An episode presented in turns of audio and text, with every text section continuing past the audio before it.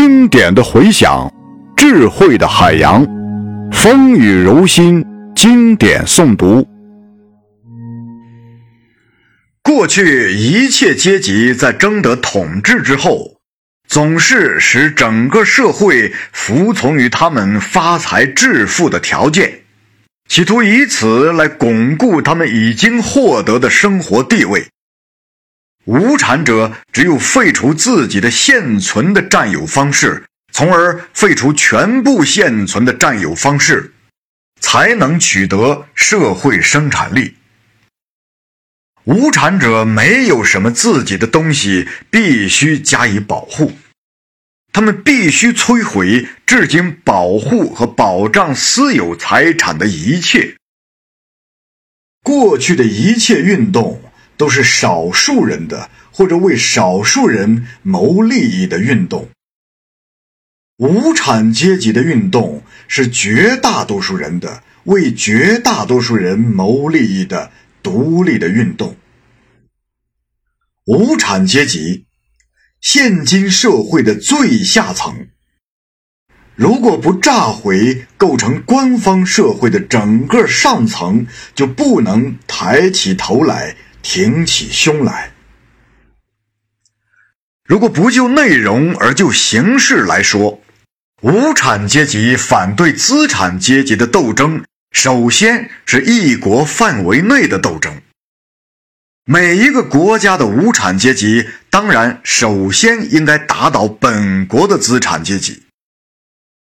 在叙述无产阶级发展的最一般的阶段的时候，我们循序探讨了现存社会内部或多或少隐蔽着的国内战争，直到这个战争爆发为公开的革命。无产阶级用暴力推翻资产阶级而建立自己的统治。我们已经看到，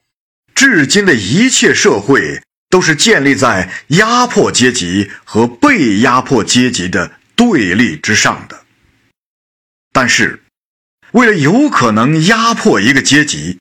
就必须保证这个阶级至少有能够勉强维持他的奴隶般的生存的条件。农奴曾经在农奴制度下挣扎到公社社员的地位，小资产者曾经在封建专制制度的束缚下挣扎到资产者的地位。现代的工人却相反，他们并不是随着工业的进步而上升，而是越来越降到本阶级的生存条件以下。工人变成赤贫者，贫困比人口和财富增长得还要快。由此可以明显地看出，资产阶级再不能做社会的统治阶级了，再不能把自己阶级的生存条件当作支配一切的规律强加于社会了。资产阶级不能统治下去了，因为他甚至不能保证自己的奴隶维持奴隶的生活，因为他不得不让自己的奴隶落到不能养活他，反而要他来养活的地步。社会再不能在他统治下生活下去了，就是说，他的存在不再同社会相容了。资产阶级生存和统治的根本条件是财富在私人手里的积累，是资本的形成和增值。资本的条件是雇佣劳动，雇佣劳动完全是建立在工人的自相竞争之上的。资产阶级无意中造成而又无力抵抗的工业进步，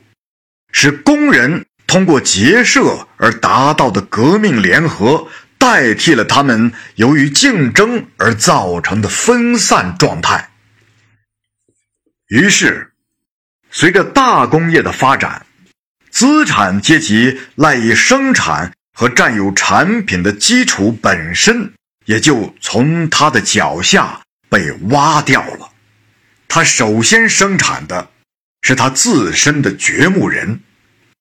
资产阶级的灭亡和无产阶级的胜利是同样不可避免的。